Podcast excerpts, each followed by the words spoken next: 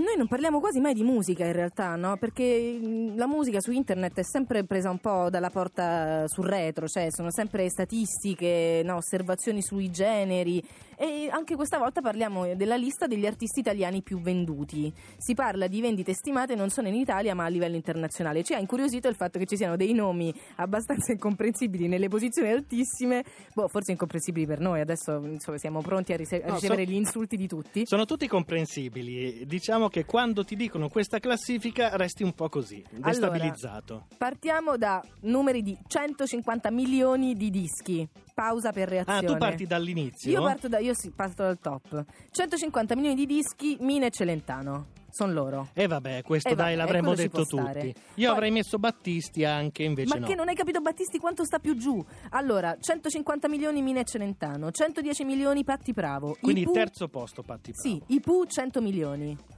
Cen- Ah. sui 100 milioni abbiamo anche Pavarotti, Albano, Toto Cutugno e Ah. Moroder. Ah, però. cioè, capi- la lirica, vabbè.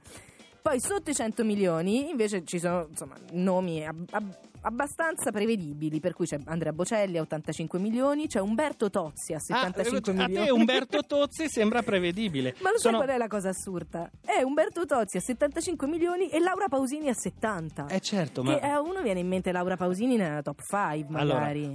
69 milioni di quelle 70 milioni di copie sono Gloria. Detto eh tra- no, può essere, certo. sì, perché, poi- immagino che non possa essere oh mia piccola Eva.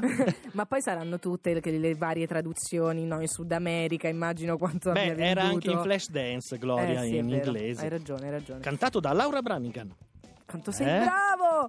Poi c'è Morricone 70 milioni, poi la triade Modugno, Ramazzotti e Zucchero a 60 milioni. Sì, E poi c'è una triade un po', un po', un po' âgée, sì. 50 milioni, Vianello, Morandi e Rita Pavone. Morandi, che noi vogliamo come quelli di Caterpillar, Sì. presidente della Repubblica. Senti, poi ti dico invece quelli assurdi. Battisti solo 25 milioni. Ma come? Ragazzi, 25 milioni di dischi, è vero che è morto giovane, Fammi ma sono fare i pochissimi. conti. Battisti al 26esimo posto. E soprattutto gli stessi 25 milioni ce li arrondò veneziano. Ma Com'è possibile? E Nino D'Angelo. Ma mh, Ligabue e Sabrina Salerno entrambi fermi a 20 milioni. Al Io sarà che sono- 36esimo posto. Ma ti rendi conto? Denaro e Gigi D'Alessio.